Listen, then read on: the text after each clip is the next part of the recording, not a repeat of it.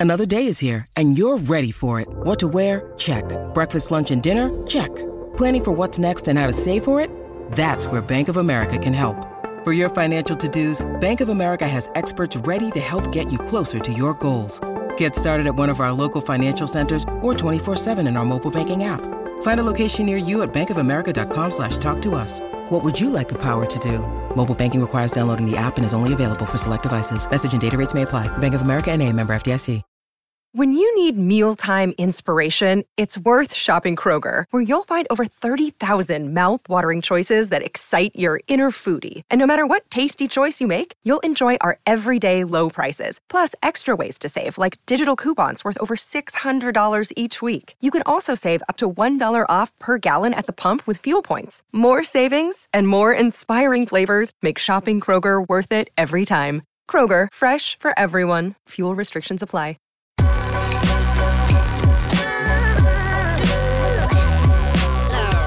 The following is a presentation of the Belly Up Sports Media Network.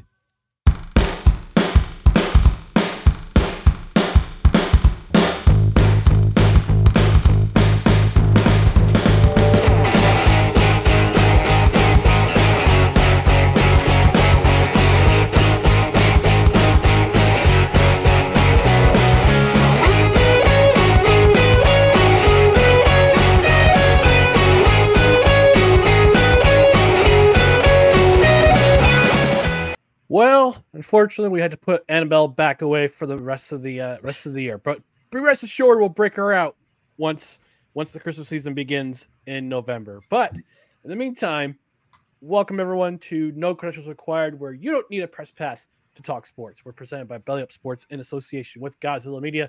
My name's Ryan McCarthy. I'm one of your hosts. To my right is a man who is very angry at the NFL about Saturday's wild card weekend He'll tell you why in a second. Dustin Henry. Dustin, how you doing tonight? I'm doing all right. I'm doing I'm doing pretty good. I got some things on the agenda. Got to de-Christmasify the house. You know, much like Annabelle, I got to put my Christmas decorations away for the season after this. But you hit the nail on the head. Wild card weekend is one of my favorite things to do. You're going to be coming in. I got I got our buddy Scott coming in. My uncle Al's probably going to be there. We got we got a crew of people showing up. I'm figuring out the spread, and I'm sitting there. I'm going, oh, we got two tasty games to enjoy. Well, guess what?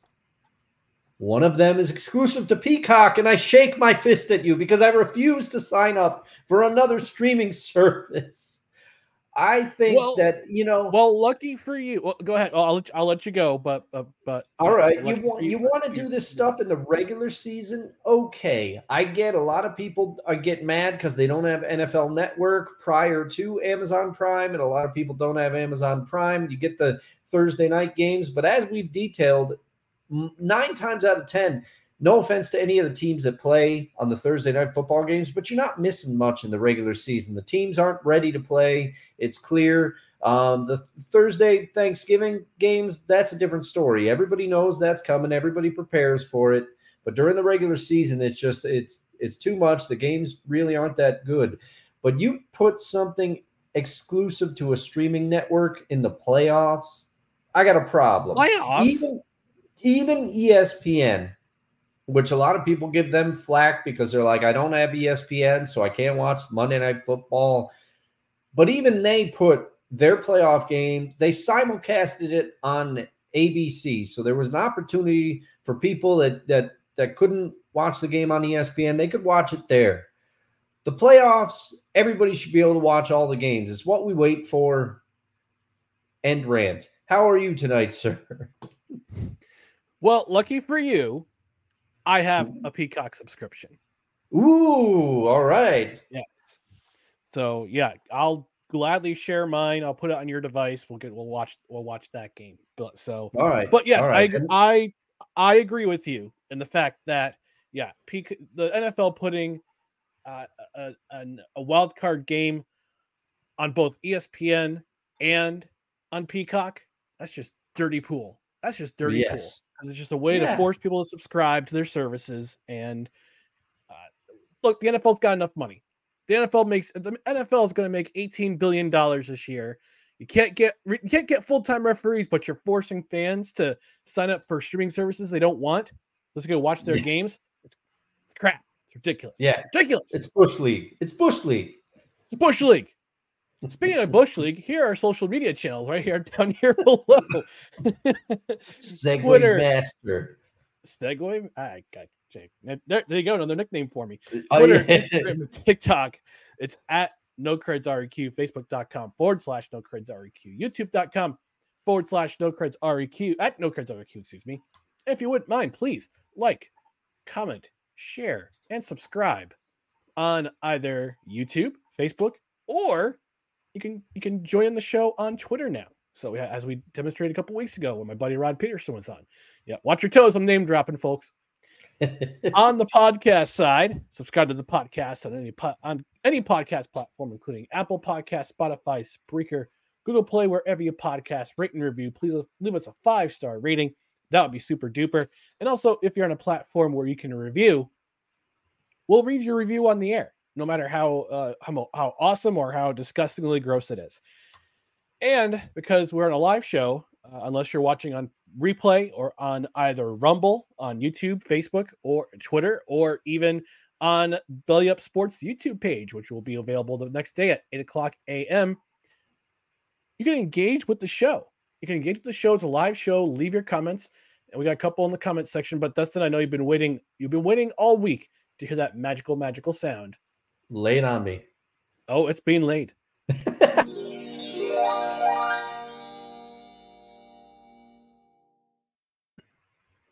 And yeah, please engage with us, engage with the show, leave a comment during the show on the replay. We've actually got some comments already from Sapna yelling her, her obligatory sports ball and her uh, emoji hand pink waving emoji uh, that she usually leaves for the channel. Thank you, Sapna, for uh, for leaving uh, uh, your comment. So, with that, let's go over to Week 18 of the NFL. Lots of lots of things happening, lots of implications happening, and we're going to start as always with our biggest upset of the week. Dustin, I'm going to have you start. What was your biggest upset in Week 18 of the NFL?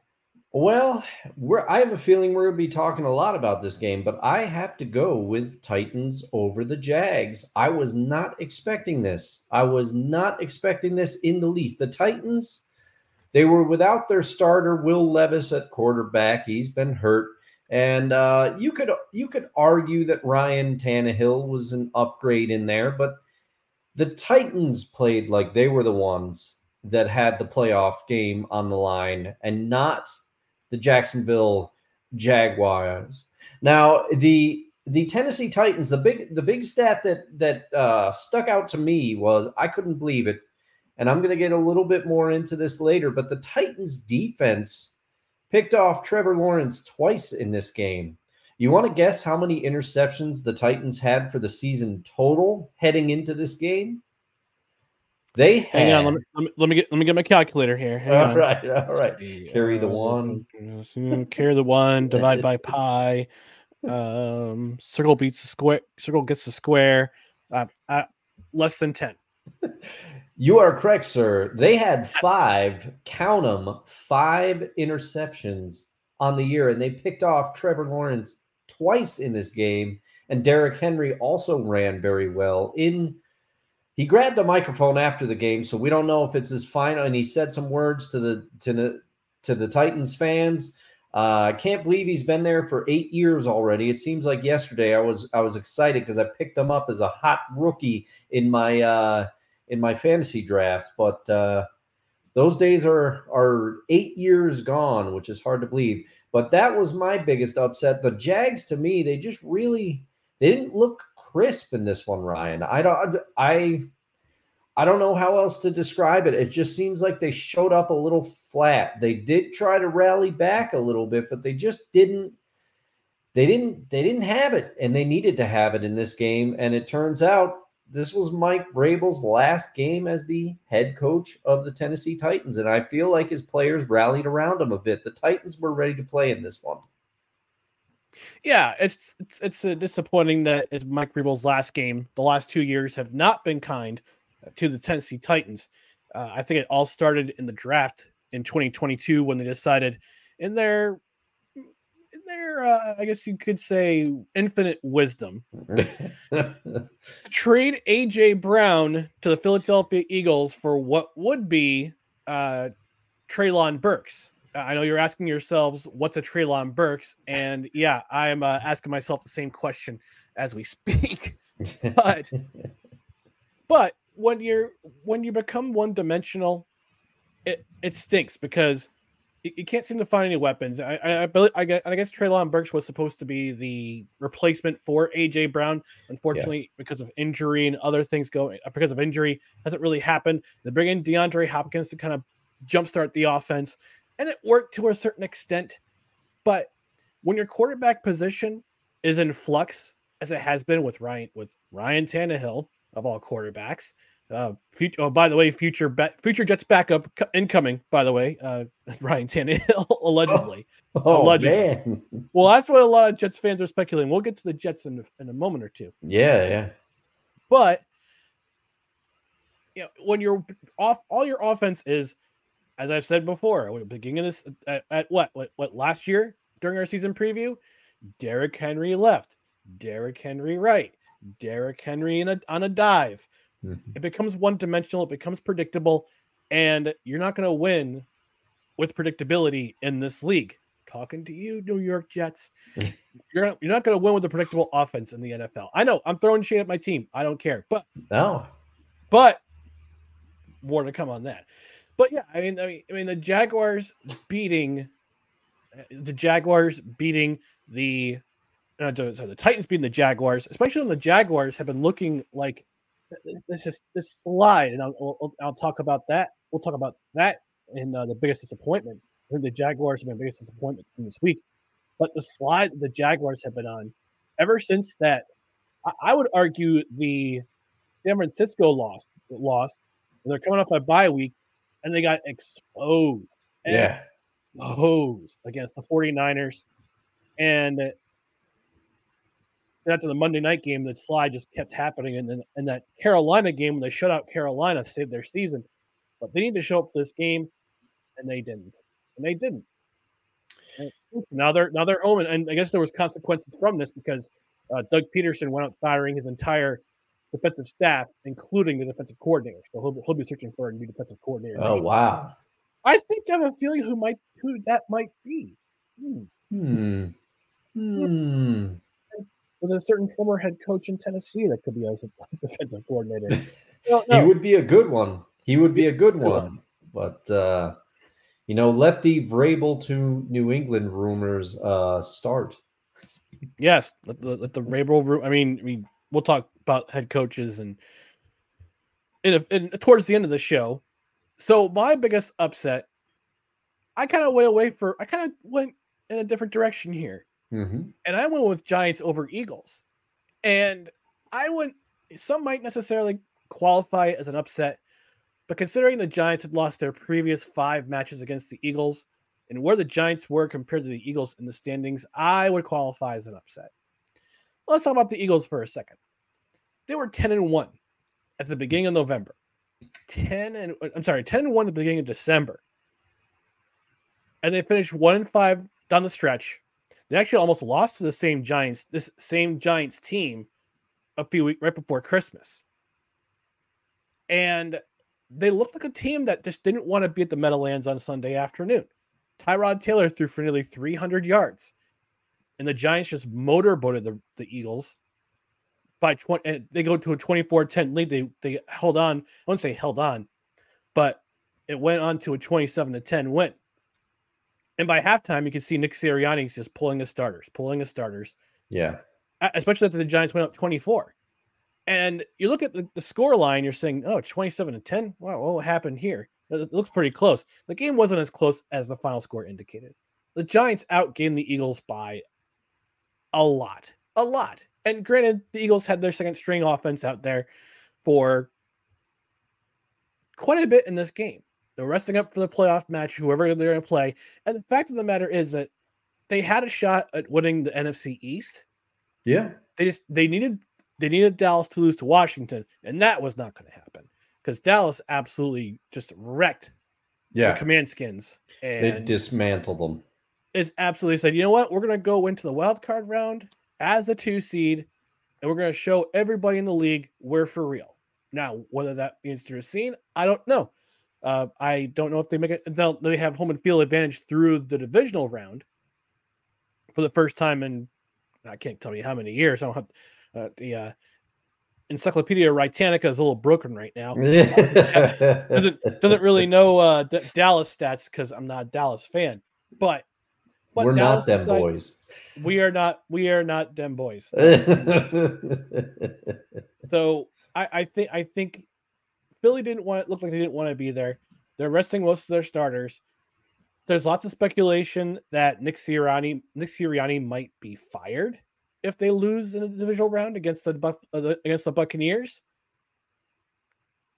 There, I don't think there's a whole lot. Of, I don't think there's a whole lot of truth to that, I, especially after they just went to a Super Bowl. yeah. Stranger things, stranger things have happened, but I know Jeff Lurie's more pa- seems to be more patient with this particular coaching staff, with this particular coach, than any other coach he's had. Um, he's been, and he's been, and he's demonstrated his patience with coaches before. Look at Doug Pederson; he was there for quite a long time. He went up winning a Super Bowl with this, with uh, uh, for this team, for this city. Mhm. So, you know, I qualify the Giants as an ups, being the Eagles as an upset, just for the fact that Philly had something to play for, but they didn't show up at the same time. Yeah, yeah, they just the last few weeks, and I I would say, and it and it could be before that, but things really started to go south. Now, I will couch it as a Seahawks fan. I think if Jalen Hurts was hundred percent, the Eagles win that game because Seattle. It was a great, it was a great drive by Drew Lock at the end there. Drew Lock played played played pretty well, but that was when uh, Jalen Hurts had the virus or whatever it was, and he flew on a separate plane so as not to infect the rest of the team out to Seattle. But I think their season slide really started with that game. You could just tell that that affected them, and they haven't been the same since. Their body language is different. Everything seems a little different. I don't think they've been the same since that 49ers game. yeah, that too. That was a in the- drubbing. Yeah, they were punched in the face over and over and over again. Uh, Yeah. Oh, oh, breaking news! Breaking news, Dustin. I have some breaking news for you. Ugh, what's that? Hold on, hold on. Gotta get the element. There we go.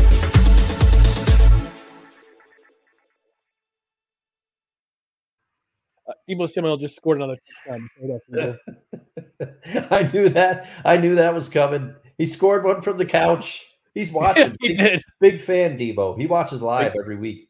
We love you, Deebo. We Special love you. shout out. Special shout out to Deebo Samuel. Please don't hurt us. So we're gonna move on to our biggest disappointment of the week. I'm gonna lead up with this one, and yeah, the Jaguars were the biggest disappointment from Week 18. What happened to them? What happened to them? I wrote and I wrote an article on Belly Up Sports. Uh, shameless plug. Uh, I wrote an article on Belly Up Sports yesterday on where it all went wrong for each team in the AFC. The each team that didn't qualify for the playoffs. I wrote the tipping point of the season on where things went wrong and how things went downhill from there. And for me, I believe it started to go south when they were humbled by the 49ers in week nine. Uh, you, you could argue that the Monday night game where they got beat by Cincinnati and Jake Browning was that tipping point. But again, this is my opinion. This is my Mhm. opinion. So, I mean, you could be right, but again, my opinion. And the Jags had to win a win and you're in game. Unlike last season, where they had a win and you're in game, which was against the same Tennessee Titans team in week 18, they fell flat in their face. They fell flat in their face. They came out flat. As you mentioned, Dustin, uh, Trevor, Trevor Lawrence throws two interceptions. Their fourth and goal call at the, at the one yard line was really confusing. I mean, why are you going to try to do a leap? Uh, why are you going to have Trevor Lawrence try to leap over the rest of the pile to get to the end zone, especially when at the one yard line? That play confused me. Mhm. That play confused me. And their slide from potential AFC top seed to being out of the playoffs is complete was completely unexpected. And it's especially true when go back to the go back to the tape, go back to the beginning of the year, go back to their NFL preview. We both said that this team was going to run this division, not only this year, but for years to come. Mhm. And I'm just so disappointed in, in how this thing's turned out for the Jaguars. Uh, you could argue it's their defense. Their defense let them down. Their offense didn't show up. It's both sides. it's both and. It's a both and situation. Yeah. So that, my my biggest disappointment that, that for me, Dustin. Who was your biggest disappointment in week eighteen? Well, we're going to keep this train uh, rolling because you picked the Jags as a whole. I picked one Trevor Lawrence, and he didn't play. He didn't play that terribly. When you look at his when you look at his final stats, he threw for like uh, I got to look at my notes here, but he threw for two touchdowns. But the problem what really was those two picks, and there was a couple there was a couple throws where he just looked out of sorts. He got he hit Calvin Ridley on one touchdown, and then there was another there was another would be touchdown where somehow Calvin Ridley got way behind the defense. He was open completely open. Trevor Lawrence goes to hit him up, overthrows him. Now, some people argue, hey, couldn't Calvin Ridley have have dove for that catch? Couldn't he have tried something? He he could have, but who's to say he would make it? That if you go back and you look at that tape, Trevor Lawrence overthrew that pass. And then their final drive of the game, they're trying to come back. They're down by eight. They need to score. And and Trevor Lawrence throws this pass to Evan Engram. If you didn't know any better, you'd almost think he was throwing it out of bounds. He missed Evan Engram badly on the play, and he just looked. If you want to be, uh, he he was drafted very high. Obviously, he was number one. He was number one uh, pick for the Jags. He was yep. touted as one of the best quarterback prospects since Andrew Luck. And those have got to be lofty expectations to live up to. But last year we saw it. We saw his command of of the Jags in that playoff game where frankly, if not for one Chad Henne going out there and doing some things, they would have un- they would have upset the Chiefs. They mm-hmm. would have they would have upset them. That the Jags gave them everything everything that the Chiefs could handle in that playoff game, and also that unbelievable run that they had that you predicted, Rise Stradamus. That's how you got your name. That was Trevor Lawrence was starting to ascend in that. He was you're like, man, this guy's going to live up to it. He's everything. He just did he needed to show up and he needed to lead his team to victory in this game and he just couldn't do it and there were some bad throws. There were some bad throws that really cost him. And those those two interceptions against the defense, which prior to this had barely picked anybody off for the entire season. You can't do that when your season's on the line and you've been drafted in the position that you were and you've been considered the quarterback that you are. You've got to do better than that. I'm sorry, Trevor. No, you're not. no, but I, yeah, I mean, I, I, yeah, totally get it. You you you you are drafted for this for this reason. You're supposedly a generational quarterback. Uh, I remember my team's fan base saying, "We need to tank. We need to tank. We need to lose out the season. We need to lose out 2020 to get our shot at Trevor Lawrence." And yeah, didn't get him. Didn't get him. And last year he balled out. This year it's a lot different. It's a it's a much different story. And yeah, it's sad to see, but these are the breaks. This is, this is NFL. This is the NFL. You gotta you, you got to show up and prove that you're the best. And unfortunately, but your best wasn't good. I tried my best, but um, but I will say slightly in Trevor's, we don't at least from my I, let me ask you does this change how you view him? Because we i feel like we don't know exactly what he is now because last year he was so good his first season with doug pederson. This year kind of mercurial up and down you know as trevor went the jags went a little bit um, his rookie season, I'm throwing out that out the window. He had Urban Meyer as his head coach. We all know what a disaster that was. So to me, he's had one great season, one so-so season. I'll be interested next year to see what he does. Yep. But in the meantime, because your week 18 was terrible, both the Jacksonville Jaguars and Trevor Lawrence uh, we gotta do this. We got to break. We gotta break out once uh, Chauncey Winston for this one.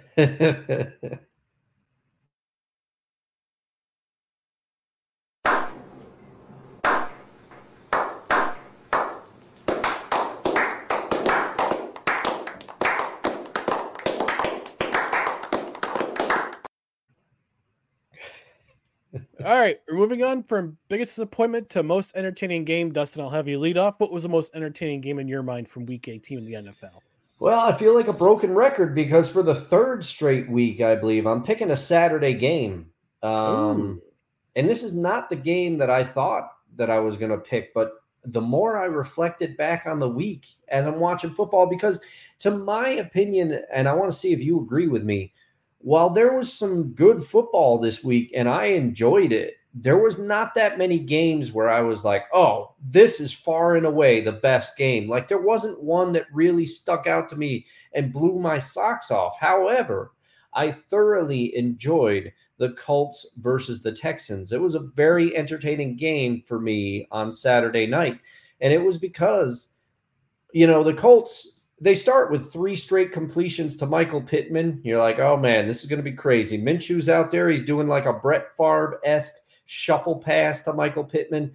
And they score first. They get three points. And you're like, okay, what are the Texans going to do? Stroud and DeMeco Ryans, they go out there, play action pass on their first play of their first drive, 75 yard touchdown to Nico Collins, who Nico Collins was all over the place in this game. I believe he he had he had a ridiculous receiving yard total. I think it was something it was something crazy. I got I would have to look it up. I forgot to write it down in my black notebook here. But you're thinking, okay, now the Texans are going to run away with this thing. How are the Colts going to respond? The Colts, the Colts defense got a few key stops and stopped some Texans drives. And the reason that the Colts were kept in this game because Gardner Minshew, he didn't he didn't have a great game here, but I'll tell you who did have a great game, and it was Jonathan Taylor. Jonathan Taylor looked fully, I want to say fully back in this one. This is the game where he looked like the running back that he has been in past seasons. And you're saying, all right, this guy's a man. And it's especially impressive who he did this against. It, Jonathan Taylor, I'll get to his yardage totals later in the show, but he ran like a man possessed in this game against a Texans run defense that has much improved under the leadership of DeMeco Ryan. Um, they've gone from like one of the worst rushing defenses in the league to like, you know, they're they're they're one of the top rushing defenses now. They've done much better at stopping the run, and Jonathan Taylor just ran right through them. Yeah, uh, I, I if I remember correctly, I remember Troy Aikman lauding the Texans' run defense, and the next play they give up that 50 yard run to Jonathan Taylor. Yeah, the 49 yard touchdown run. It yeah. was great, and and Jonathan Taylor averaged something crazy like 6.6 yards a carry at. I mean, he was getting chunk plays anytime the Colts needed something. 14 yards by Taylor, 11 yards by Taylor. It was it was crazy, but then the you know and then the two teams, they uh, the Colts finally did score a touchdown. It was that Jonathan Taylor touchdown, and then they converted on a two point conversion to tie the game. Then the teams traded uh, field goals, and the Texans score what would ultimately be the go ahead touchdown. Ka'imi Fairbairn missed the extra point, which did cause a little bit of drama uh, because then at the end of the game, the, the, the Colts were trying to drive to tie it up and they go for it on fourth down. And unfortunately, Gardner Minshew he he throws a ball that's a little bit behind Goodson, and the Colts don't get it done. Texans are going to the playoffs. This was a it was a great game. It felt a little bit like a playoff game because it essentially was. The winner of that game was in the playoffs. Yeah, yeah, and you can't and you can't blame uh, that running back Goodson, the no. third stringer, who was put in that situation on fourth.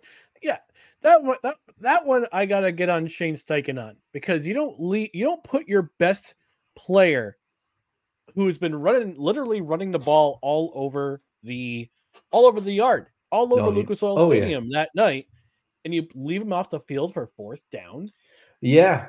Yeah, and at, at the very least, at least if you're gonna if you want to give Jonathan Taylor a rest or whatever the reason that he was out of the, you know, out on that play, put Zach Moss in there because the few times Zach Moss ran, he he looked good as well, and he's also had a lot more playing time this year and done well. So put Zach Moss in there if you want to spell Taylor. Yeah, yeah, exactly. That was my. Uh, I think. I think uh, Minshew throwing the ball in a bad place to Goodson. Goodson's drop. You could bl- some fans will blame Goodson. I don't think he deserves to blame. I think I think no. I think Shane Steichen that's Shane Steichen's responsibility as head coach. I, I think he needs. I think and he, and he's supposed to take responsibility, and I, I suspect that he will. Uh, he's I suspect that he will take responsibility for this one because it was his call to have that personnel out there for that fourth down play, and you don't leave your best player on the sideline when the game's on the line. And no. play, and not only the playoff spots on the line, but also the division is on the line. Yeah, yeah, it was a big spot, and you can't you can't put it in somebody's hands like that. Uh, but what about you, sir? What was your most entertaining game? Oh, so my most entertaining game was the game that we were bo- we both had our eye on this past Saturday during the morning brunch, and that was the Bills and the Dolphins. It was and it lived up to everything that it was hyped to be. It, it, there was a reason why NBC put that game in that spot, mm-hmm. And this game was the reason why. This game was the reason why. And the Dolphins looked like they were going to be in control after taking the lead in the second quarter and they were actually in control into the third quarter. Both neither team scored in the third quarter. But here's the problem: the Dolphins didn't score in the fourth quarter. The Bills did. Mm-hmm. And what's interesting is that this, the Bills season came full circle that night. Remember all the way back in week one? All the way back in week one, September 11th. They got walked off by Xavier Gipson of the New York Jets on a punt uh, return for a touchdown mm-hmm. in overtime. Well, Deonte Harty, Harty, 96 yard punt return to first score, tie the score. Bills take the lead. Josh Allen balled out that night, over 300 yards passing, had a great game. Dark, I would say, is a dark horse right now for MVP consideration, but um, I, I, think it could go to somebody else.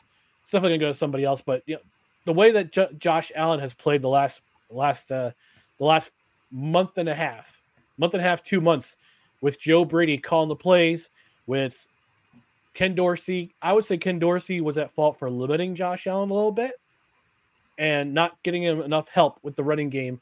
And the running game was slowed up a little bit in this game, but Josh Allen had when he when he steps up and he balls out, watch out. He's one of the best quarterbacks in the game. And I say this as a Jets fan. I'm going to be completely humble about this. But Josh Allen throws that touchdown pass to Dawson Knox.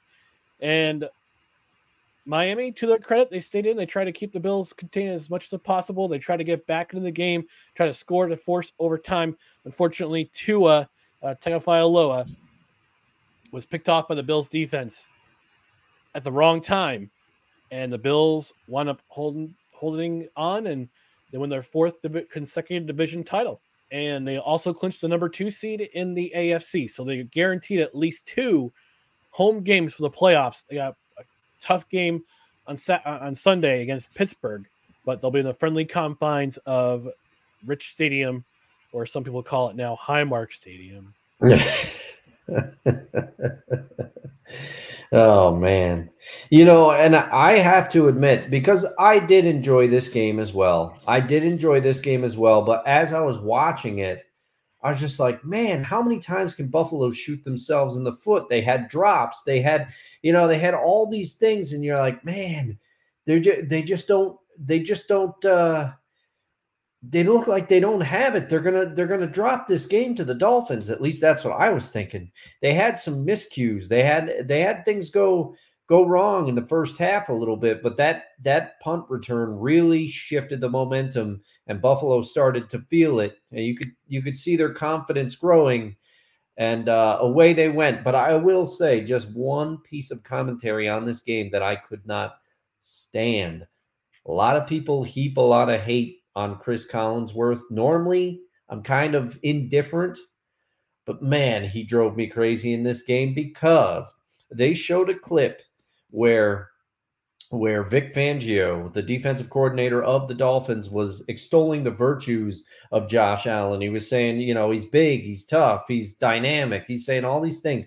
And he goes, now, he's a now here's the guy. Eh, well, no, this is worse because he said, oh he no, said, he said he's a dude. That's how he just that's how he finished his press conference about Josh Allen Well, old Chris Collinsworth took this and ran with it because every time he referred to Josh Allen for like the next two to three series, it felt like an entire quarter. He just kept saying, He's a dude, that dude, the dude. And I'm just like, all right, you quit it. it was driving me nuts. You should just sing that song from Good Burger. I'm a dude. He's a dude. She's a dude. We're all dudes. We're all hey. Dudes. well, we're going to take a quick commercial break. Uh, before that, we'll take one more trip to the comment section. Dr. Lady Esquire says, weeks away from baseball. In fact, I did the calculations. We are actually 35 days away from pitchers and catchers reporting. Oh, wow. Hey, yeah. Signs of spring, you know? Signs of spring. Yep. As it ices actually, out here. Right, as it, as it snows and rains and where we are. Uh, but yeah, it's it's interesting that pitchers and catchers report less than a week after the NFL season ends in Super Bowl in the Super Bowl. So, which I'm also looking forward to. But in the meantime, we're going to take a quick commercial break, and you are tuned in to No Credentials Required.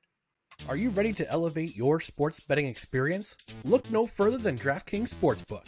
Why choose DraftKings Sportsbook?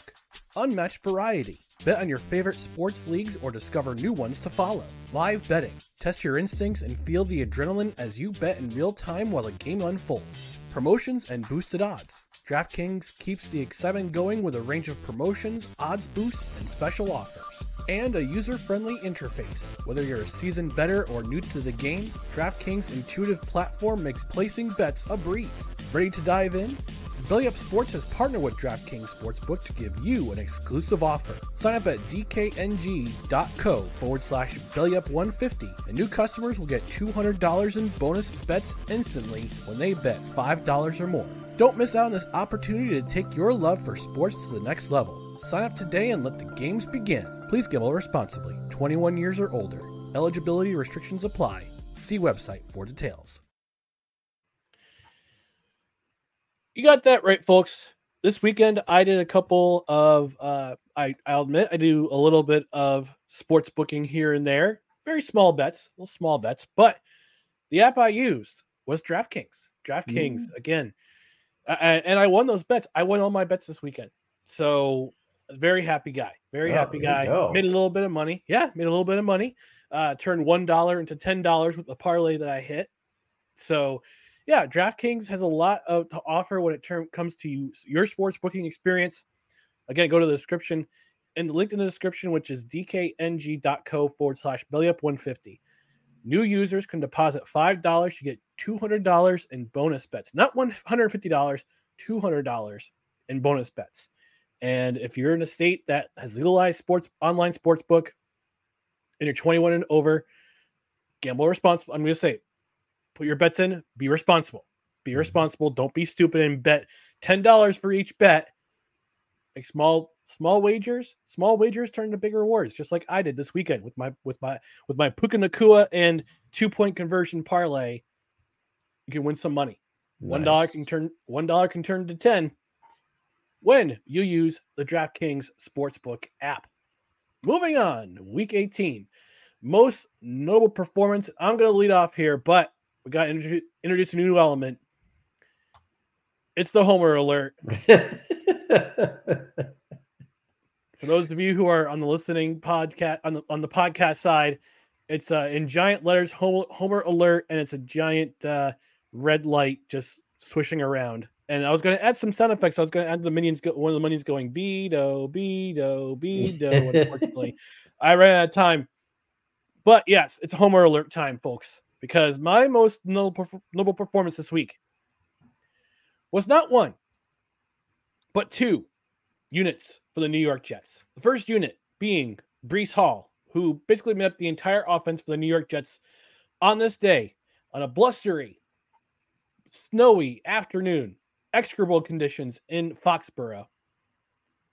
37 carries, 173 yards, one touchdown, two reception, two receptions for 12 yards. You could argue that he got way too many carries in this game. You could argue that he was in the field too long. But part of the reason is the Jets wanted to get him to the 1,000 yard rushing mark for the first time in his career. Unfortunately, he fell four yards short. And Oh. Yeah, yeah, it's it's it's uh it stinks. But here's the thing. He had over 1600 all-purpose yards for the season. He's the first guy to do this. He's the first running back to do this for the Jets since Thomas Jones in 2008. And this guy's the future. This guy's the future. He is the future. I mean, him and Garrett Wilson and hopefully a complementary receiver they either the Jets either draft or they pick up in the offseason. They're shaping this offense around Breece Hall. And here's here's a I, I may have may not have mentioned this on Saturday's show. Well, actually, no, I mentioned this yesterday on Snowman in the Morning during Coffee with McCarthy. When Daniel when Nathaniel Hackett said, We had no idea how good Breece Hall was. I would have fired him on the spot for saying that. Would have Oof. fired him on the spot. But unfortunately, I'm not Robert Saleh. I'm not Joe Douglas, so I can't. Mm. But 173 yards for Breece Hall, 21 rece- receiving yards, hit a 50 yard run at the end of the game, or towards the end of the game, which basically sealed the deal for the Jets because their defense, their defense was outstanding against this Patriots team. They absolutely rub their nose in this game and Bill Belichick's nose in this game because they finally broke the losing streak 15 game losing streak. That streak is dead. It is dead. It is over. I am going to urinate on the grave that is that losing streak. and listen to these stats seven sacks, 118 net yards allowed, two turnovers. Unfortunately, one of them turned into a turnover themselves because Ashtyn Davis tried to lateral the ball to Sauce Gardner. Why are you doing that, Ashtyn? I don't know. but the Jets finally break this losing streak and they beat the Patriots. And they may have possibly sent Bill Belichick packing. We don't know what his status is. He still he says he's still in negotiation. He's still talking about it with Robert Kraft. But here's the thing: I was hoping the margin of victory would be bigger, but this will do, especially in those in in the garbage conditions that both teams had to deal with. yeah. And my honorable hon- my honorable mention for most notable performance is the Bills defense. They hold the Dolphins to 275 net yards, 14 points. They caused two turnovers, including that game clinching interception towards the end of the game. So that was your Homer alert for the January 9th edition of No Crunches Required. Uh, you may see more of this uh, during baseball season. Uh, yes. but Dustin, your most who was your most notable performance in week 18 of the NFL? Well, I'm going to go off book a little bit here. And I'm picking a QB, which I know I've done a lot on this show. And that's something that I got to try to. I got to try to curb for next year because I rely on picking the QBs too much. But it when when they impress me, I gotta I gotta shout them out. But I am not going with the QB that I think a lot of people would think. You know, there's they're saying, "Oh, who are you picking? Are you picking Dak because he had a commanding um, performance against the Commanders?" See what I did there? No, I am not picking Dak Prescott. I am picking one Derek Carr, and I'm going to tell you why. Derek Carr has had a lot of problems this season. Uh, we ourselves have said, you know, I believe I referred to, uh, I said a few weeks ago, the car has been a little broken this season. It's not running properly. Um, but Saints fans, particularly, a lot of, and I've seen it on social media, which we all know social media is like an amplifier.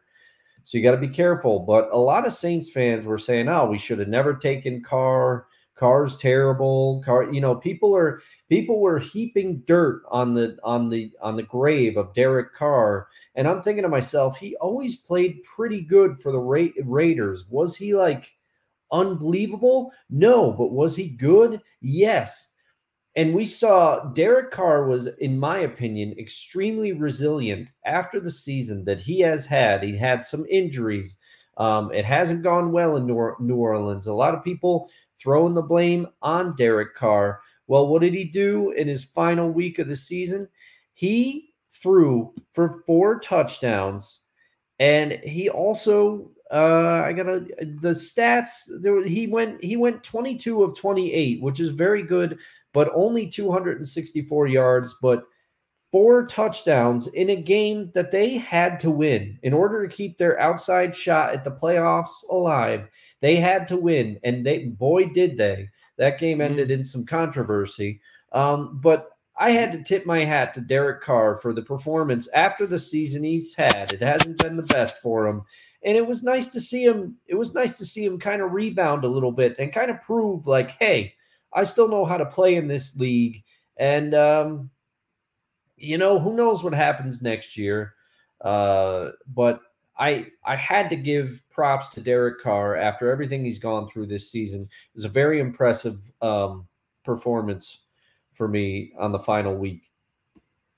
Speaking of Saints quarterbacks, did you happen to catch the Jameis Winston interview after the uh, after the game I where did.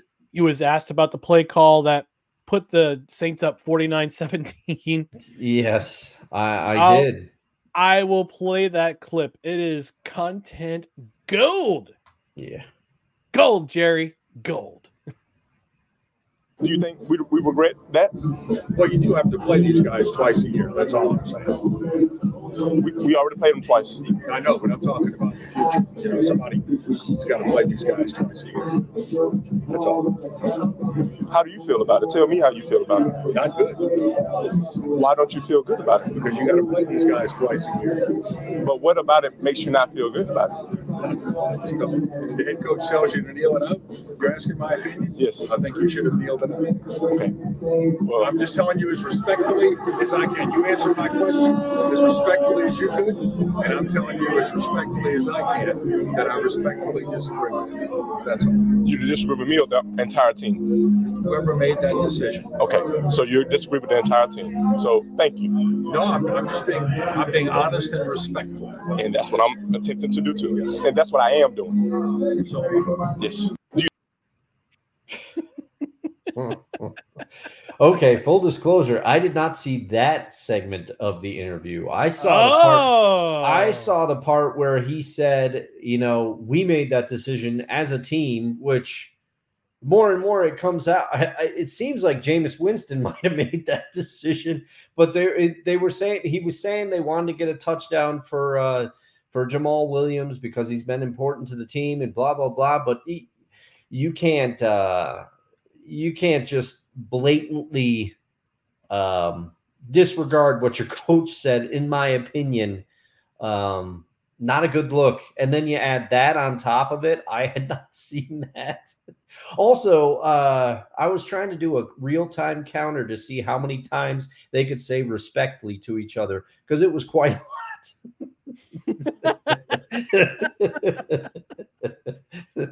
Respectfully, I disagree. Well, respectfully, I'm, going to, Yeah. I, I, I, I'm asking you the question, but respectfully, I uh, disagree. Do you dis- do you respectfully disagree with me? Yes, I dis- res- Yes, but I'm showing you that respect right now. Oh gosh, it turned into a, it turned into a Seinfeld episode. yeah, yeah. but yeah, I, I mean, uh, who knows what's going to happen with Dennis? And what's, who knows what's going to happen with Dennis Allen too? Because Yeah. a lot of speculation that this might have been his last game as coach of the New Orleans Saints. But that- remains to be seen. We- We're supposed, you know, Black Monday was supposed to come around. We are supposed to get all these firings in the NFL, and oh, we we got only we got only two. But moving on, moving on to the hottest individual take of the week. And Dustin, uh, in our show rundown, you had a particularly spicy, spicy and thought-provoking take from this taking a, a take from this week in the NFL. Uh, go ahead and uh, go ahead and share that with us, please. Well, I'm stirring up that gumbo again. But in my opinion, this year, a lot of people, a lot of things were made about, oh, a running back, you can plug anybody in there and they'll do well. The running back position isn't what it used to be. You don't spend high draft pedigree on them. You don't, you know, there was there was the meeting of a running back summit headed by Austin Ekeler, I believe, because he was worried about um, the devaluing of the running back. And he came out and said, Hey, we still have to block. We do we have to do a lot of things on the field, and people are acting like anybody can do it. Um, Saquon Barkley, he couldn't get he he he didn't get the deal that he was looking for with the Giants. There were there were running backs that uh, remained unsigned for quite a while, and at the time, people were baffled by it. Well, I think week 18 in the NFL proved that the running back is still very much a key part of the team. Everybody always says, oh, this is a passing league now. The league is different. Well, look at these running back performances from week 18. Jonathan Taylor almost felt like single handedly almost got the Colts a victory and a playoff berth. He ran for 188 yards and a touchdown against against a good rushing run defense in the Houston Texans. Breece Hall, you just detailed eloquently what he did 173 yards and a TD. Derrick Henry, 153 yards and a TD. And he he helped his team pull off a huge upset win. And as much as I've heaped a bunch of crap on Najee Harris during this season, he has started to run well down the stretch, 112 yards and a TD. Granted, granted it was against, you know, I don't think the Ravens had some of their starters in there, but still mm-hmm. running backs were essential in all of those teams' wins this week. It was a little bit it, it was the return of the running back, I called it in the show running da- rundown. And as somebody who still remembers fondly um, Marshawn Lynch running the ball for my Seahawks not that long ago, and Shaun Alexander before him, and Ricky Watters before him. Yes, that's right. He did play for the Seahawks. And um, Curt Warner before him. Yes. Curt, who could forget about Curt with a C? Curt with yes, a C, not with a K. Yes, the original Curt Warner. OG Curt Warner. but but from yes, Penn State University. I mean, and and as somebody I miss uh, a former former New York Jet Curtis Martin. I used to lo- love to watch him run the ball. One time Jet Martin. One time Jet and uh, Charger LaDainian Tomlinson was an absolute mm-hmm. delight to watch run the ball. It was so nice for me to see the running back position is not dead. This week to me proved it um, and there's been some great running back performances in the NFL. James Conner went off against my Seahawks, much to my chagrin. They almost they almost lost that game. Uh, but the running back position is not dead. This week, I'm calling it the return of the running back. There were some key performances. That is all. That is how I feel. It was nice now, to see the running back return. Now, here's my question for you is 2024 going to be the year of the running back in the NFL? I don't think so. I don't think it'll be the year of the running back because this league has gravitated much more towards passing. There's still those teams like we know the Seahawks love to run the ball and as long as Pete Carroll is the head coach of the Seahawks, that's what they're going to do. The New York Jets just basically came out and said it. They're going to build their offense around Breece Hall, as they should, I think. No disrespect to Aaron Rodgers, but he is not a spring chicken. And also, uh, apropos of nothing, I don't know if I would have brought Nathaniel Hackett back after the offensive performance. I get it. You're on your backup, but when you score less touchdowns than the Carolina Panthers, you got a problem. You you, yeah. got to figure something out. Um, I think um, I, I, think I saw a stat where it was they scored one zero or w- one or less touchdowns in 10 of their 17 games this year or 11 or 17 games this year that's a crime and especially in 2023 nfl you can't you can't do that no you can't do that. no you can't but you know is 2024 going to be the year of the running back i don't think so but we you have some you have some running backs to look uh to look forward to to see. I mean, Bijan Robinson. I'm excited to see how the future head coach of the Atlanta Falcons uses him. Um, yeah, yeah. Uh, he, Falcons fans and fantasy uh, fantasy fan, uh, fantasy football uh, fans will rejoice in the fact that Arthur Smith is gone yeah. from, the, yes. from the Atlanta Falcons. Yes. But you know, there. All I wanted to say is that the running back a lot of people devalued the running back position this year, and I I think it was a misstep. And I think Week 18 kind of reminded us all why you still need someone to run the rock on an NFL team. Yeah, we'll have we'll have to discuss in a future episode the the narratives going into the off season uh, in the NFL for each and every team. One of the biggest narratives for the New York Giants is whether or not going to whether or not they're going to keep Saquon Barkley. Speaking of running backs, because he only signed that one year deal uh, Mhm. to uh, he got franchise tag, had that one year deal, and we'll see what the future holds and see if they're going to how they're going to configure their offense for next year. And there's lots of questions that Daniel Jones might not be back uh, because his of his overinflated contract. The Giants should have never signed him for that much money. No. Forty million dollars a year, and you only played what seven, seven, eight games, which I understand. It's it's because of injury, but the way he played before the injury was just it wasn't great. It wasn't Yeah. great. And if you're going to build an offense, I think you build it around Saquon Barkley. Like you said, Dustin, the the running back position is so undervalued in the NFL now. And what Jim Irsay said back in what July, August about when Jonathan Taylor was going through uh, they were going through the contract negotiation with Jonathan Taylor, and the fact that he said, "Oh, I can buy it. I can get a running back lickety split. There's Yeah. these guys are replaceable." It's like, no, No. no. They're, No. they're if they're especially if they're valuable parts of their offense, like Jonathan Taylor. He missed four games this year, and he still had all those great performances, especially later in the season. That's Yeah. how valuable he is to the offense of the Colts. Yeah, and he's going to help out a young quarterback again in Anthony Richardson next year. He's going to take some of the pressure off Anthony Richardson. And guess what? You know what else Anthony Richardson did really well in his short time where he was playing? He ran the ball as well. Yeah. So all Yeah. the you know, but but who picks up some of the blocks when the quarterback RPOs or when the quarterback uh, takes off on a designed run? That's right, the running back. Yep. Uh, yeah, yeah. Jim Irsay, man, I I had forgotten that he said that, but uh, man, now that I remember, I'm mad again. Yeah.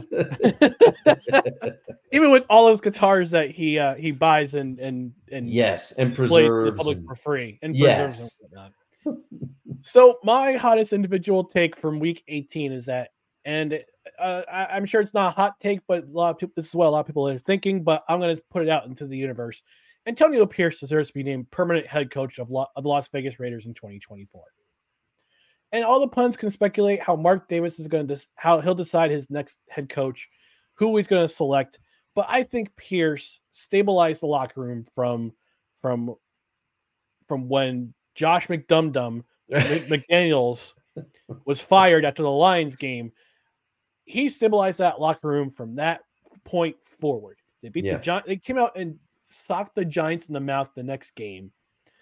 They struggled against my Jets, but still wound up winning them because the defense held strong. They didn't allow a touchdown for the entire game. And yeah, they went five and four the rest of the stretch, but they were still they were still competitive. They were competitive in pretty much every single game that Antonio Pierce was coaching that in, in that stretch of time. I can't and I can't remember a game during the schedule. I'll have to look it up that they lost by more than 10 points. I mean, I'll look it up right now because we do real time research on this particular shoe. Yeah, nothing like real time research. But I'll, I'll say, while you're looking that up, I agree with you wholeheartedly. If Antonio Pierce is not the head coach of the Raiders next year, I will be fuming because Mark Davis, if he does this again, he already made the mistake with Rich Bisaccia. It's clear Yep. how much the players respect and love Antonio Pierce. He that team looks like a completely different team under him, namely the defense. So Yeah. you can't let you, you can't eschew Antonio Pierce for to make some big big splash. You're gonna have the players like in an open revolt.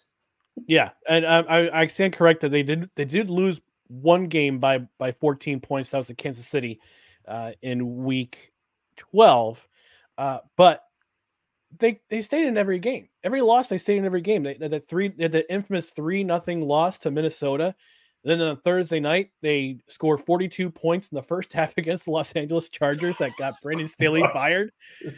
Absolutely killed them, killed them. And here's the cool thing about Antonio Pierce. We talked about running backs when in when when it came to your highest individual take this week, Dustin. We talked about running backs and how the important the position still is. Antonio Pierce is a run first guy. Yeah. He's got he's got uh Zamir White in the backfield along with Josh Jacobs. That could be a nice one-two combination. And I don't know what they're going to do at the, for the quarterback position. Uh, uh, they might reevaluate things. Jimmy Garoppolo was out all most of last year, uh, most of this season. Had Ed O'Connell in the lineup or Brian Hoyer, uh, but I think once they get the quarterback position stabilized, this is going to be a tough team to play in 2024. Yeah, I, I think you're right about that. If, if they keep Pierce, if they keep Pierce, because that defense Yep. and, and they have uh uh they have Maxx Crosby. He's like he, he goes under the radar a little bit, but he's a he's a bona fide uh, star on on the defensive side of the ball. He's he's got that attitude. He's he's a he can be a game wrecker. Um, and then it's not like the and and a quarterback. You think keeping um keeping Davante Adams too, which there's already rumors that the Jets are going to try to make a run at him.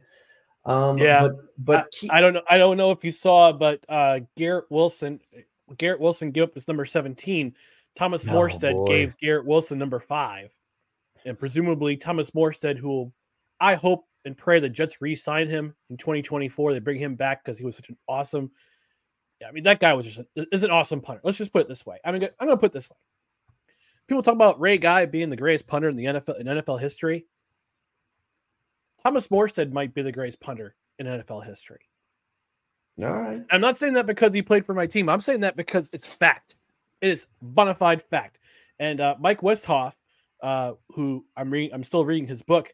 He Mhm. said it as such when he was he would when he was the uh, special teams coordinator for the New Orleans Saints. He said Thomas Morstead is the best punter I have ever worked with. He just has this innate ability to create field position with his leg. The way he kicks the ball, the way he angles the ball, the way he does all these special things with the ball to get the ball out of the downfield is just remarkable. It's re- it's a remarkable thing, and I think uh, uh, Thomas Morstead should be a Hall of Famer once his career ends, and I hope the Jets bring him back for for in 2020 2024. But getting back to the original point about the Raiders, Mark Davis, we know you watch this program. We know you're a big fan. You tune in every every Tuesday Yes. or Wednesday at 8, at 8 at 8 p.m. Eastern. Sometimes you tune into the brunch on Saturday. Mhm. Please don't make the same mistake twice. Don't make the same mistake you did with Rich Bisaccia in exchange for Josh Dum Dum, I mean Josh McDaniels. Keep Antonio Pierce as your head coach. yes. He's going to move this team in the right direction. You saw it for the last nine weeks of the season, and it's be it'll be a damn shame if they didn't. Well, and also, I can't help but think it's ironic given who I gave the nod to for my best performance. But can you imagine how the Raiders would have looked once Josh McDaniels was out and it was Antonio Pierce's turn if they still had Derek Carr at quarterback instead of Aidan Wow. O'Connell? Yeah, yeah. Or they, or they, because I mean, I, I still no shade against Jimmy Garoppolo, but people wanted to heap dirt on Carr on his way out the door, and then the Raiders turn around and they sign Jimmy Garoppolo, and they're like, all Jimmy Garoppolo does is win. Jimmy Garoppolo won. He had some good games in San Francisco, but he also had a metric ton of talent around him in San Francisco. What did Jimmy Garoppolo do for the Raiders this year before he got hurt? You know, it- Bub kiss Dustin. yeah. Bub- Yeah. So I can't help but think, man, you put Derek Carr back on this offense with Davante Adams, with Antonio Pierce at the helm, they would be real tough. Yeah. Yeah. So actually, before we talk about the coaching vacancies in the NFL, I'll take one more quick comment section visit. Rod Uncensored. What up? What's up? Six rings are better than one. Yeah, and your team finished in last place this year, Rod. So hmm. right there, pal. Right there. Hope you enjoy your history for the next half decade or so. And a Pizzle, big Dolphins fan, McCoffee. Hey, Pizzle. How you doing, bud? All right, coaching vacancies so far, so far as of Tuesday at 9:06 p.m. Eastern. We have the Atlanta Falcons who oh, yeah, the Atlanta Falcons who mercifully let go of Arthur Smith. Uh, do you think that outburst at the end of the game at, at the, after the Saints game was the nail in the coffin or do you think other things were had to be uh, had to be a factor in his firing. I think it. I think it was a couple of things. I don't think it was the outburst after the game. I think what the nail in the coffin was was the final score of that game. Mm. Um, because the Falcons were with them in the beginning of that game. They actually led that game. And yeah, I'm saying, oh man, they're gonna they're And- gonna do it. and they were tied at and they were tied at 17 at one point. Yep. And then the wheels just came off. And I think because Arthur Smith, in his time as head coach of the Atlanta Falcons, he has been, you know, people this is not this is not the first year that it's gone like this. People people were uh saying free Kyle Pitts. Why don't you use Kyle Pitts? Come on. And then they draft Drake London, they draft they draft Bijan Robinson, and it's much of the same. And his counter to that was always we're winning football games. I'm not concerned with uh with fantasy football.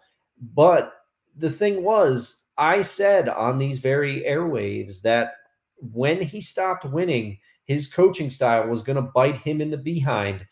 And I think Arthur Blank had just decided he had enough because um you you didn't you didn't win and you're not using the high draft picks. So what what are you doing? And I think Ar- Arthur Blank decided enough is enough. But I think the final score was the nail in the coffin. I don't think it was due to the outburst. Yeah, and the fact that they were still in the discussion for the NFC South title uh, coming into that game uh, was was a big factor too because you had to, you had to have Carolina beat the Buccaneers, which almost happened. Yeah. Shout- By the way, big shout out to big shout out to Baker Mayfield for Yeah. toughing it out with the battling the rib injury and an apparent lower body injury. I don't know if it was knee or his ankle, but battling that situation and leading his team to a win against again, yes, this is Carolina Trash Kitties. I understand, but they got the job done when they had to get the job done. Yeah. Unlike unlike unlike unlike another team uh, a few hours north of them and uh, on the uh, on the opposite side of the state. Uh, talking to you, Car- talking to you, Jacksonville. Um, so the other two vacancies, other two vacancies uh, after after today, uh, Mike Vrabel, we mentioned Tennessee Titans. They let they relieved him of his duties today. Ron Rivera let go by the Washington Commanders. We all kind of saw it coming. yeah. But I gotta say this for Ron Rivera, he took the team through some rocky, rocky waters Yeah. from 2020 on, not only professionally but also personally, because he beat the, the dude beat cancer. Yeah. The dude beat cancer, and I Yeah. gotta, I, I gotta stand up and applaud for that, man. Well, I'm not gonna do it right now. I'm sitting in my chair, but I, I at least admire the fact that he kept going. He kept Mhm. going. He could have quit. He said he could have said, "No, I, I you know I gotta my my health comes first. You know, my my health comes first. I gotta take some time away from this team to battle this thing." But he stayed with the team. He consulted on the name change. He was the uh, he, just he just stuck around and commanders fans can give him all sorts of crap because oh all he did was lose when he was here but you know what though he was a stabilizing force for a while and Yep. you know i, I got i admire the dude i admire the dude for Yeah. All the crap that got put through between all the snyder stuff all the daniel snyder stuff the change in ownership and uh, the, and all that stuff going on I, I at least gotta admire the guy for at least sticking it through to the end Yeah. And you know what? I will remember his tenure. Yes, they lost a lot of games while Ron Rivera was the head coach. Uh, but the team, I think even Commanders fans would admit, the team was scrappy under Ron Rivera. They hung Yeah. in some games that they had no business hanging in. And uh, they ultimately they didn't win a lot of those games. And there was the one year where I think if he had gone to Tyler Hein- uh, Taylor Heinicke earlier, they they might have made the playoffs that year. And then I remember at at at a point last year during the season, I was putting him in my coach of the year conversations, and then and then the wheels kind of fell off a little bit. And then he Yep. he did say that that confounding thing where he said he did not realize that they were in playoff contention. So that kind of that kind of took the wind out of the sails. But much like you, I just like Ron Rivera. I respect him, and uh, he earned the nickname Riverboat Ron for a reason. He always he always Mhm. went for it when other coaches would not. You know, Ron Rivera was going for it on fourth down before going for it on fourth down was analytically cool. And uh, you know, I'll just I I hope he finds another job in the in the NFL coaching somewhere. Yeah. But that Commanders team, it was scrappy Ooh, under him. Ooh, I know where it could go. I know where it could go. Yes, Ryan McCarthy. Um, yeah, so he could go to the uh, Jacksonville Jaguars and become their defensive coordinator. Ooh, that would be formidable. That would be Yeah, formidable right. for sure. Rystradamus said it here first. Where's my thunder thunderclap? oh, there it is.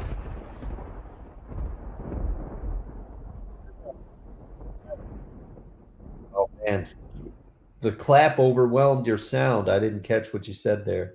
Oh, I said Ron Rivera, next defensive coordinator with the Jacksonville Jaguars. You hear it here first. All right, we'll Uh, have to see. The other vacancies, which will likely happen, uh, Carolina, who fired Frank Reich un- unjustifiably, and uh, the Los Angeles Chargers, who mercifully ended the the the, uh, the Brandon Staley coaching experience, making leads making leads disappear. Uh, let me just say this: uh, if David Tepper calls you and you're if you're a potential head coach candidate, run. yeah. Uh, I Yeah. also say the same thing for Dean Spanos. Run. Uh, you you don't want to be bothered with those owners because both of them No. are unserious, and at least one of these at, at least one of these owners will probably throw a drink at you at some. point. yes. Yeah. Well, that is going to pretty much do it for this edition of No Credentials Required. But we just want to remind you about Saturday. And here's the uh, here's the uh, his little preview, uh, well, preview, but uh, our announcement from a few weeks ago about going with the Saturday brunch on a full time-ish basis. We have a big announcement to make. Ooh. Ooh. We have a big announcement, and we talked about this after the show on Saturday. And Dustin and I, we've decided, starting on January 6th, Saturday brunch will be coming to you on the regular on Saturdays. Yes. Yes. Yes. Let the brunch flow through you. Strike me down with all your might, your hatred, It's, with all your it's accoutre- perfect. with all your with all your mimosas. yeah, yeah. But yeah, bottomless. Yes. But we talked about we, yeah, bottomless mimosas. but we talked about it after the show. And it'll be it's great to, that we we- we enjoy we enjoy talking to sports in the regular every week. And we talk about the NFL throughout the season. And we decided there's a lot more sports news that goes on, whether it be nationally, whether it be locally. But since there's so much happening in the sports world throughout the rest of throughout the rest of the week that we missed on this program on our weekday show, we decided, you know what? Let's wait to the weekend. We'll get together for about an hour, the same the same time what we the same time for that we usually use for our regular show, hour to hour 15 minutes. And we'll talk about the rest of the week in sports.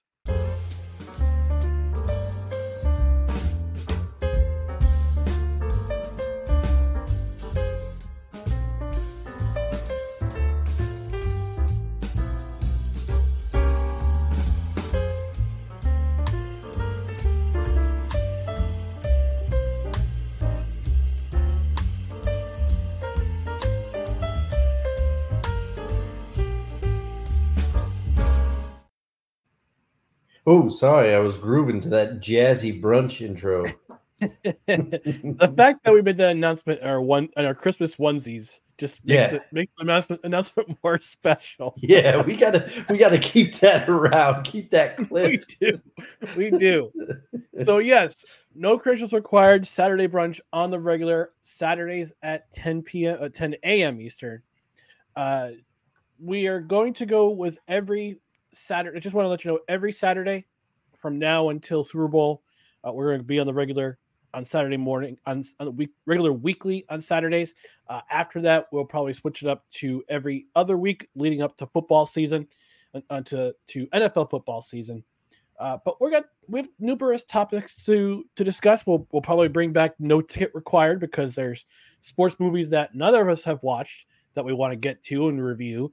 Uh, there's also we're gonna have oh we're also gonna bring this back. Come on, where is it? There you are. You just made the list! Oh my gosh. Yep, the list is coming back too. So and we got other stuff on the way. both uh, on live stream and we're going to do some production side off off uh, the uh, off the live streams. Uh, we'll, we're hoping to do some different stuff uh, during the year, so you don't want to miss out. So you want to hit that like button, you want to hit the subscribe button, and the notifications, also the notifications button on your YouTube channel, and wherever you also check out the show. That you'll, you'll be notified when we're on air or we have a new video up. Oh yeah, follow us on Yeah. all the socials. It's an exciting time. The 2024 is going to be going to be a fantastic year, uh, both uh, for No Curses Required and also for myself because I got back into the writing gig. You know, last year was kind of, you know, I was a little uninspired at times to write, and I was very sparse about it. I was going through kind of a funk, but 2024, I said to myself, commit myself to my writing. So bellyupsports.com is where you can find all my writing. I launched two articles consecutive days. I'll probably have another one towards the end of the week talking about hockey. So you might want to check that out, bellyupsports.com. Man, So- you're a machine, sir. You're a machine. On the machine. So you're getting back into writing. That's it. I'm going to make this on the airwaves so that I have to adhere to it. I'm getting back into guitar this year. It's going to happen. Yes. Yes. It's going to happen. I have to do it. I have to do it for my sanity. I keep, much like you described, uh, your 2023 for writing has been eh, probably about the last five years for guitar for me. So I got quite the rust to, to shake off, but I, I've got to do it. I've got to get back in. Yes. Let the notes flow through. and on that note, we're going to end things for this uh, Tuesday edition of No Credentials Required. Again, thank you for joining us. Follow us on our socials Twitter, Instagram, and the uh, unoccasionally utilized TikTok at No Creds REQ, Facebook.com forward slash No Creds REQ, YouTube.com forward slash at No Creds REQ. And please don't forget to like, comment, share, and subscribe. Also, hit that notification dingy. Uh, that way, you know when new videos come up, whether again it be live side or pre recorded. On the podcast side, subscribe to the podcast, and you can subscribe on a myriad of podcasts, including Apple Podcasts, Spotify, Spreaker, Google Play, wherever you podcast. Rate and review. Leave us a five star rating. Also, review if you can on a platform that supports reviews. That means more people will be uh, informed about this podcast and tell your friends. Also, tell your enemies about this podcast. I want to hear it. I want to hear it.